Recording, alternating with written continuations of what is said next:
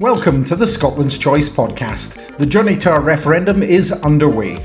So join us as we discuss how together we can build a fairer, a more equal, and a more prosperous Scotland.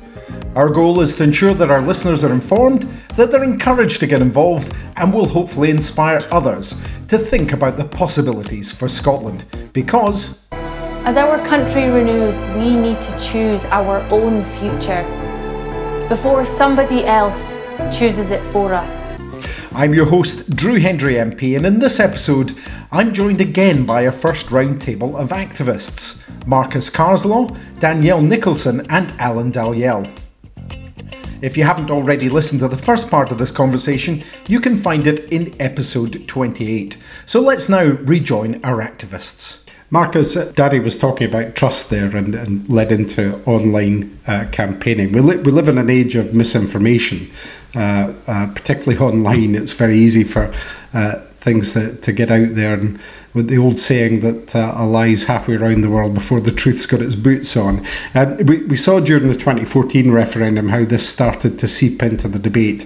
How can we be aware of this now and how can we work to combat that in the forthcoming referendum? Yeah, so you're, you're, definitely right. In 2014, there's a lot of misinformation um, and really bad faith arguments put out there. Um, so I think social media has a part to play in this, in that I think in 2014, the newspapers weren't really on our side. And I think we got a better shout, a better hearing online. Um, and that was a good thing. But I think going forward, there's going to be a lot of misinformation by, by probably both sides, let's face it. Um, so, how can we spot that? Well, I think this is maybe a bigger question than we can do in a podcast, but I think this need, this needs to start like at school age. We need to teach people about social media and disinformation. Um, but during the referendum, I would really like to see some sort of independent body, you know, independent of both the Scottish government and the UK government, step in and monitor disinformation and maybe try flag it up. So people, if they see a post, they think, "Oh, there's no way that that can be true," that the this body could step in and say, "Well, actually, it's not true. It's disinformation. It's lies. It's up there to get everyone riled up." Um, I hope that's a thing in the next referendum because um, mm-hmm. that would be really helpful. Because in 2014 there was quite a lot of misinformation bouncing about, and then it's not even someone puts a tweet out that's not true. Someone takes that tweet and tweaks it slightly so it's even less true or it's even more fictitious, and it just this cycle repeats. So we definitely need to get good at spotting disinformation yeah. and retweeting it and saying actually this is false and here's why it's false. Here's the facts that counter that counter this this narrative. It's really important, Alan, for everybody to get involved in uh, countering misinformation and disinformation, isn't it? Yeah, definitely. Uh, what I particularly like about the the Yes Campaign's website is that whenever there are um, statements made which are proved to be false or statements from the Yes side that are given, the the reference where the evidence is coming from, mm-hmm. so you can click on a link and see exactly what was said at what given time. So that's very useful. Um, but not everybody is going to be online or able to get that. So uh, replicate it into print form, yeah. put it around the, the houses. If uh, you identify there's a, a particular uh, bad piece of information that's resonating, um, to, to make sure that everybody uh, understands that it's untrue. Um, I, to be fair, there are quite a few fact checkers these days with like Ferret, uh, Channel 4 News, and other media outlets who, who will call into question uh, whether something is true or not. So it's very important to keep an eye on uh, anything that's disingenuous or completely conflated to make sure that people can make uh, an informed decision, an evidence evidence based decision about uh, how they're going to vote at the, the referendum. And to come back to what this podcast is all about, actually getting out there first and uh, getting the, the, the facts across on the doorsteps and other ways uh, to get across is even more important because that way you get ahead of the mis and disinformation that comes out too.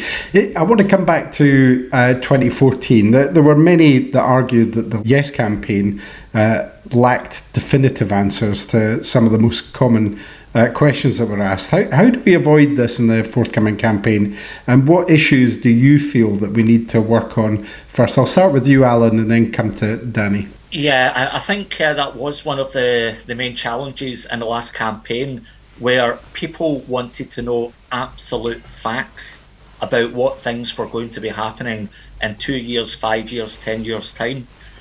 We had a white paper, a very mm-hmm. detailed white paper, Um, however, you look at the Brexit campaign, which uh, won a majority in the UK, certainly not in Scotland uh, or Northern Ireland, but um, you know there wasn't much detail in that campaign. Mm-hmm. But of course, people in Scotland, because they've been much more aligned with the political debate, they're, they're more informed. Indeed, yeah. There is, a, there is, as Danny said earlier, I think there's more of a kind of educated, engaged. Yeah. Uh, yeah. kind of population out there. Uh, Danny, uh, you know, in terms of some of those arguments, what was your thoughts?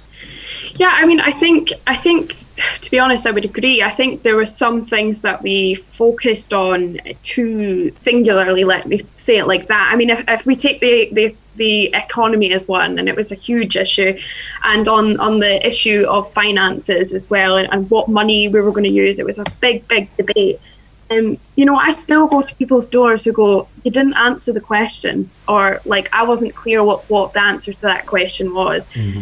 Um, I, I remember uh, one of the the main things that was always put out in the media was about oil, and um, you know, we are a country rich with oil resources. But I remember in 2014, and now obviously in my time of working in politics over the last six years, I know that Scotland uh, has oil course it does, but it's a lot more than oil. And I feel like we focused a lot of our, you know, um, economic arguments on, you know, the resource of oil.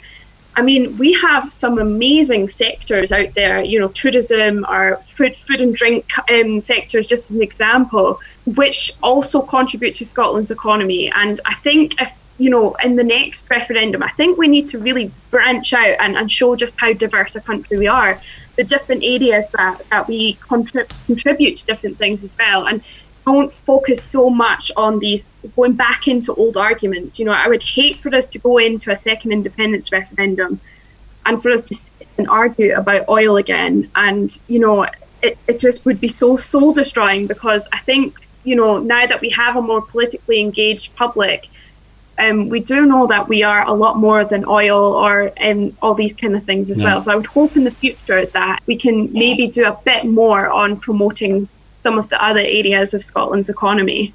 Marcus, do you feel we have more defined answers now for uh, some of the issues that are going to be raised? Yeah, definitely. So in 2014, I think the Yes campaign sort of Achilles heel was currency. Um, but now, with the Scottish Growth Commission, the, the answer is definitive. We're going to keep using the pound until such a point where it's judged to be our benefit to launch our own currency. That's a good answer in the door. That works. People like that. And it's also backed up by the economics. It's, it's a good policy. So I think there's been a lot of work done um, improving the perspectives for independence. Um, I think the next referendum will have to be more nuanced because the situation that happened in 2014 is completely different now. Scotland's outside the EU, and that's not of our choosing, but that's how it is. Um, the whole world economy has been turned upside down with COVID. So I think our arguments are going to have to be very nuanced. But I think, as both other guests were saying, that since 2014, the electorate in Scotland is so engaged with politics that I, I think a nuanced argument is good because the electorate will engage with it. It doesn't have to be simplified. Um, policies can have many different aspects. And we also have to be quite honest. We don't want to be Brexiteers. We want to be upfront about this. There's going to be benefits to independence. There'll probably also be negatives. And we have to set out what those negatives are and what we're going to do to try sort of counter those negatives. And then say, but on the balance of things, we think that independence is better than staying mm. in the union. And I think that nuanced argument, truthful about some of the negative aspects, you know, realistic about the positive aspects, I think the electorate actually like that sort of realism because you've seen it with Nicola Sturgeon during COVID. Yeah. Anytime there was any mistakes made, the Scottish government held their hands up and says, "Okay, we didn't get this quite right. Here's how we're going to fix it." And the electorate respond to that far more than they do some sort of utopian picture of you know milk and honey. It, it was quite a what you were talking about. That was quite a risky move. It's not common in politics to admit that there've been mistakes made. It never happens at Westminster. Um, when I'm saying that, Alan, you you want to to say something on that as well? Yeah, it's um, when people want absolute facts and absolute guarantees. Well, sorry, in life, there we, we cannot guarantee exactly what's going to happen in one year, two year, five year, ten years time. So I think we, we need to be honest with people that there is a risk. Things might not go great right away. It might take a bit of time to actually get to where we want to go. But the absolute um, principle of decisions being made by the people of Scotland in Scotland, that uh, is like the antidote to the, the risk which we have. We've seen uh, with Brexit, it's an absolute catastrophe. We're only at the beginning of it, uh, and in the future, then well, uh, whatever risks come along, they can't be as horrific as what we're beginning to experience well, that, that, that's right, isn't it? It's really important to underline that that the uncertainties of staying in the UK under Westminster control far outweigh the uncertainties that we would have of taking control of our own affairs, as we've seen that, that it's just criminal damage that's being wrought upon Scotland's economy and people uh, throughout this Brexit process that we didn't vote for. Um, we overwhelmingly voted against that. So let's talk about some of the opportunities. Uh, independence offers us uh, many opportunities. One, one of them, and Marcus touched on, uh, you know, having better politics earlier. One of one of them is about our electoral processes in the future, how we elect our parliaments and hold, uh, you know, votes and things like that in the future. Which changes would you like to see to campaigning rules and regulations to provide? Uh, fairer system during elections than what we have at the moment. Danny, what would you what would you like to see change? Well, I think um, I think as I, touched on earlier, if we're going forward into the, the next referendum, I, I really want us to kind of not fall back into the old arguments that were portrayed before. I think we have had the opportunity over the last few years to really um, see what works uh, with campaigns, and we've had too many, if I'm honest, too many elections and referendums in the last few years. And I'm sure the other guests will agree that your my feet are still recovering from a few of them. Um, I think I think we know now what works. We know having conversations on the doors work. We we know that there's misinformation out there. We we know that um, really like looking at uh, different demographics and groups and listening to their concerns and making sure we address that is important. So I think I think we've had the kind of things that we know what works in elections now. We we know what we need to nail on the head. So I think going forward as a movement, I would really like to see some some kind of good leadership around taking the positives around the the campaigns that we have won over the last few years and starting to implement that so that we're ready for the next independence referendum and we're ahead of the game on a lot of things. I, I think, as they say, is it uh, planning to was it prepare for planning or something? You're you're going to fail if you don't basically prepare. So we've just got to make sure that we're ready to go. And um, I think we've got a lot of the things nailed now, and we've seen we've you know if you look at the SNP for example, they, they've done really really well actually over the last few years. We've won lots of different campaigns, um, and I think if we if we really start implementing all these different things, we're on a good start. You you were talking about a number of elections. personally, I had to fight three elections in the space of five years. So I know exactly what you mean. But that was Westminster at the root of that. Uh, Marcus, what what would you like to see in terms of the changes to the future? You brought up the subject of you know having better scrutiny earlier. What would you like to see? Yeah, so I think um, it was the most recent Holyrood election. It was a, a, record turnout, and like that's that's a really good thing. So I think historically, Scottish Parliament elections have always had a lower turnout than Westminster, but that's changing. We're slowly catching up. I think the turnout was really high in um, in May this year at the 2021 election. That was good. But something that I'd like to see, that's just personal preference. I would really like to see election day become a bank holiday to get mm-hmm. turn off out. That happens in quite a few countries, and it's normal where it becomes you know, everyone gets the day off, everyone goes in to vote, you vote, and that pushes turnout up. Because I think whether it helps or hurts the SNP or the independence cause, the maximum amount of people that we can get out voting is a good thing. It's a healthy thing in mm. democracy. That's what I'd like to change. Indeed, Alan. What, what are your thoughts? Would you like to see any uh, anything in, in an independent Scotland with the ability to kind of run our own elections in a in a fairer way? What would you like to see? Um, yeah, it's been spoken about for many years now about making it as easy as possible for people to vote. And well, as we've seen through the, the COVID 19 pandemic, uh, you know, the Westminster and Holyrood, they both made it easier for MPs and MSPs to vote remotely. I'd like to see the opportunity for us as citizens being able to vote from home on our laptops on our phones, um, or if we don't have the technology, um, still been able to like uh, do it electronically uh, at the uh, at the ballot box. Um, so yeah, I think we should make it much much easier for people to vote, so that if they've got childcare issues or they're working mm. several jobs or they're ill or they've got other uh, things that are stopping them from actually getting out on, on the day, or borrow some ideas from other countries where they don't actually have it on one specific day, maybe spread it out over three or four.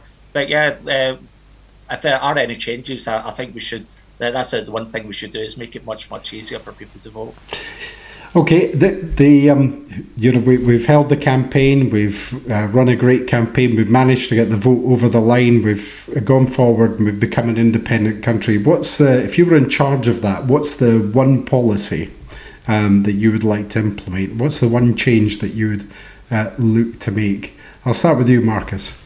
Yeah, so if I, if I had one policy and only one, it would be a written constitution, because I'm sure you'll agree with me being down in Westminster not having rules by which the game is played makes everything so chaotic. We've seen it with Brexit. Parliament got prorogued, the Prime Minister lied to the Queen, then mm-hmm. Parliament got recalled, and then there's court cases bouncing back and forth. Now, that's so chaotic. I was like, mm-hmm. let's have some you know rules that are written down, everyone follows them. That's how politics is done. I think that would just be so much better for politics in general. And I don't know, even as someone who's quite into politics and keeps up with the news, even during the Brexit debate, I was like, what is this all about? I was struggling to keep up. So yeah, let's let's make it simpler with some rules and a constitution. Okay, and Danny, you're in charge of an independent Scotland. What's the one policy you'd like to bring in? Um, I would be really excited about having full powers over our immigration. Um, particularly living rurally and, and you know living, working, and studying in the Highlands. Um, I've felt the effects of the clearances that happened generations ago still. And, uh, you know, the, the clear fact, you know, living here is that I know we need people to come and live in our communities. We, we need them to come and work here, support um, our different sectors, but also we want to welcome these people. And I have been so disgusted by the UK government's policy on immigration, especially uh, during the Brexit debate as well over the last few years.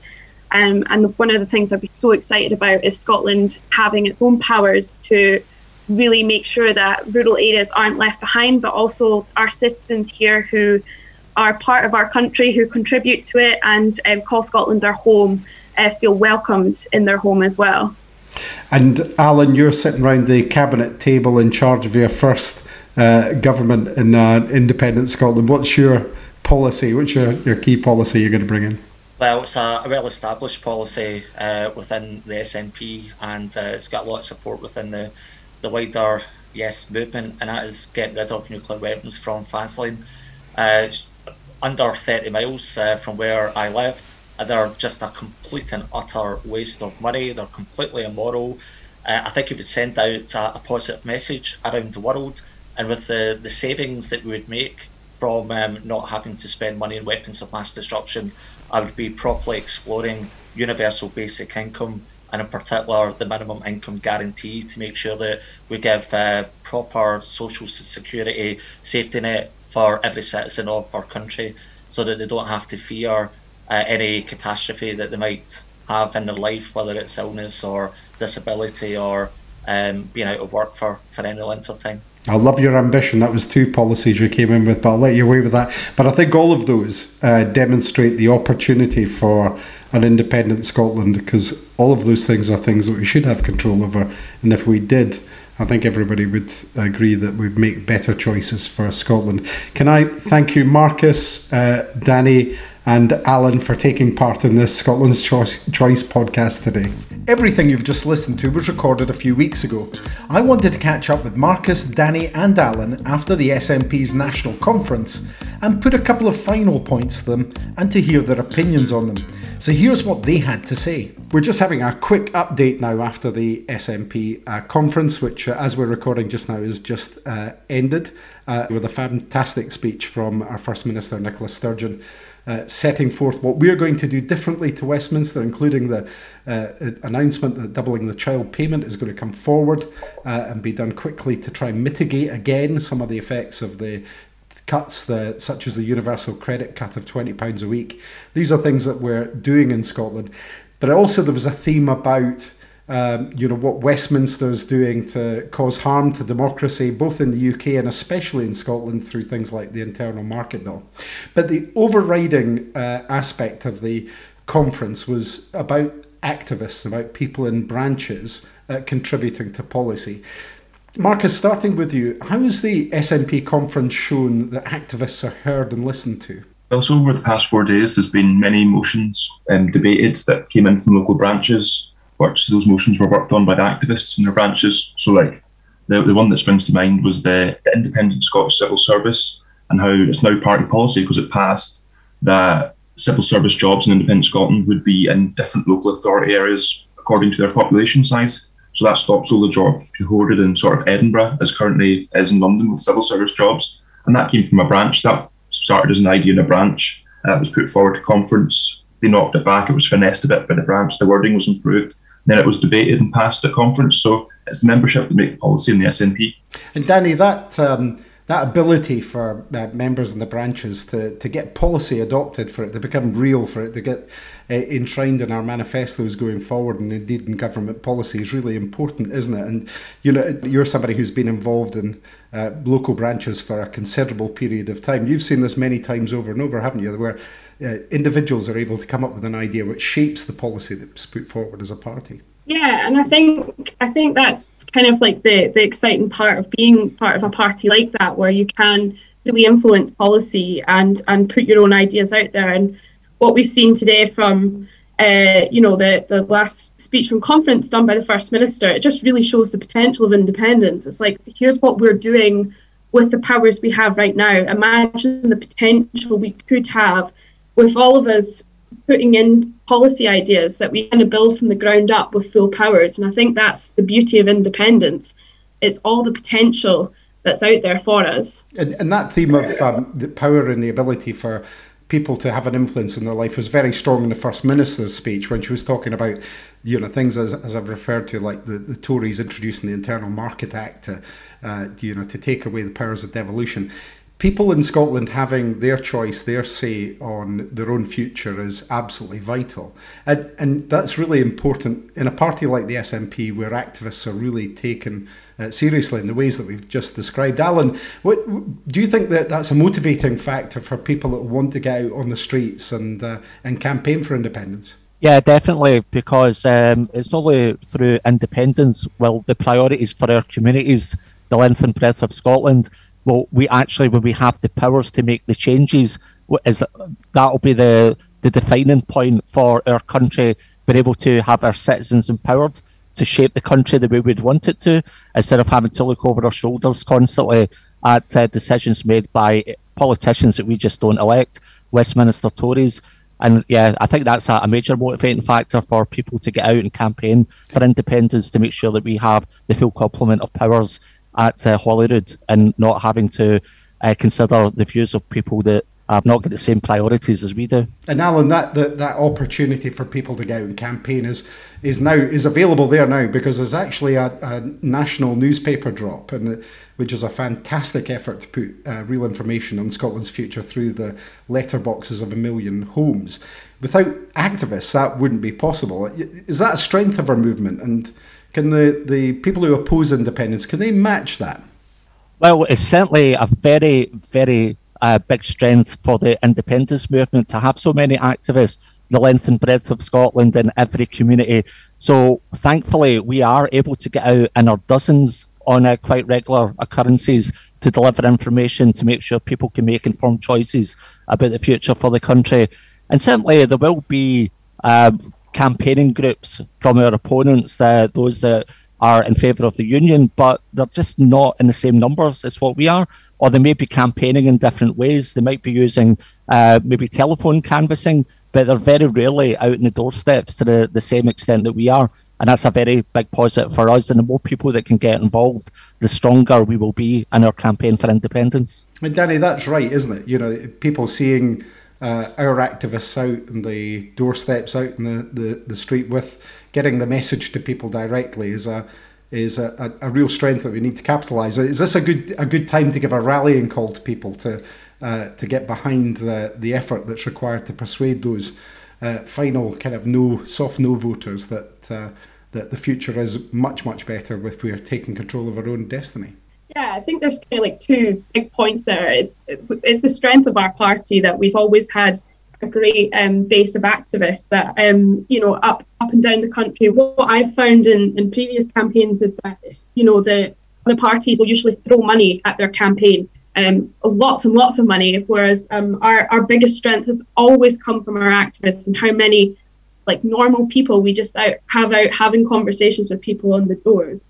Um, and I think now is the time, and people much prefer and actually appreciate having a conversation with somebody at their door outside of an election time. Sometimes, if you're knocking a door at an election time, they're like, oh, well, you just want my vote. Now would be the time because they're like, okay, you really care about something and want to come and speak to me about it. Now is the time to be having these conversations with softer voters who might be on the fence or undecided at the moment.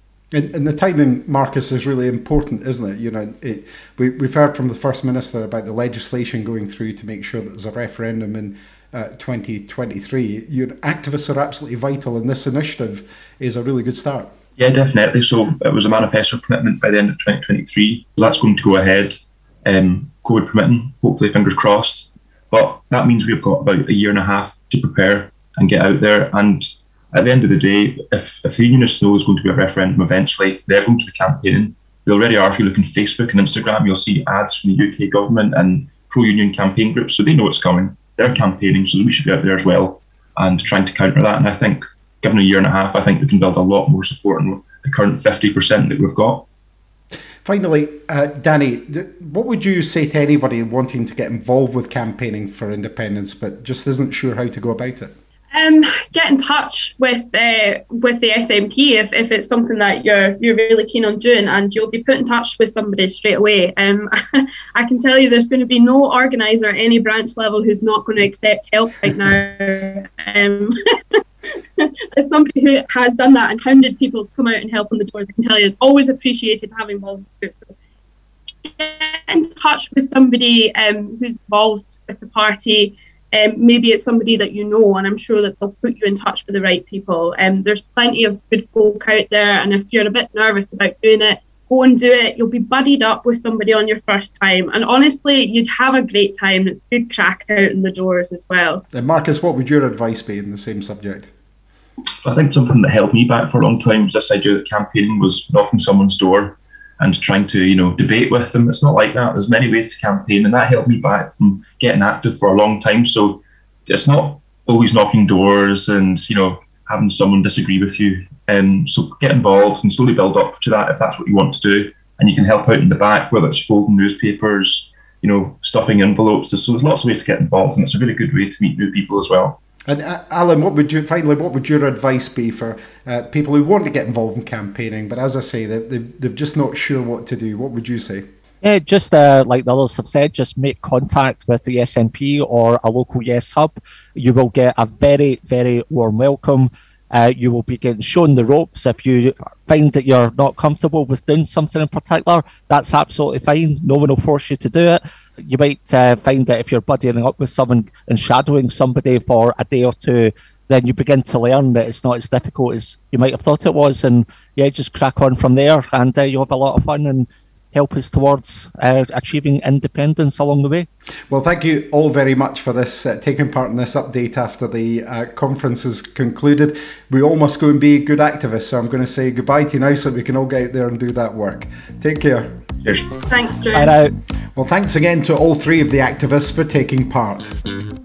It's clear that the independence movement is in safe hands, not just with the leadership, but with the folk on the ground all over the country, just like the guests you've just heard from. If you've listened to these activism episodes and think you have something to add to the conversation, please email in at podcast at scotlandschoice.scot to be considered for future episodes. Thanks for listening, and don't forget you can find new and previous episodes of Scotland's Choice at scotlandschoice.scot. If you can share this podcast, it can help others with their decision on Scotland's future. I'm Drew Hendry, and I hope you'll join me next time on Scotland's Choice.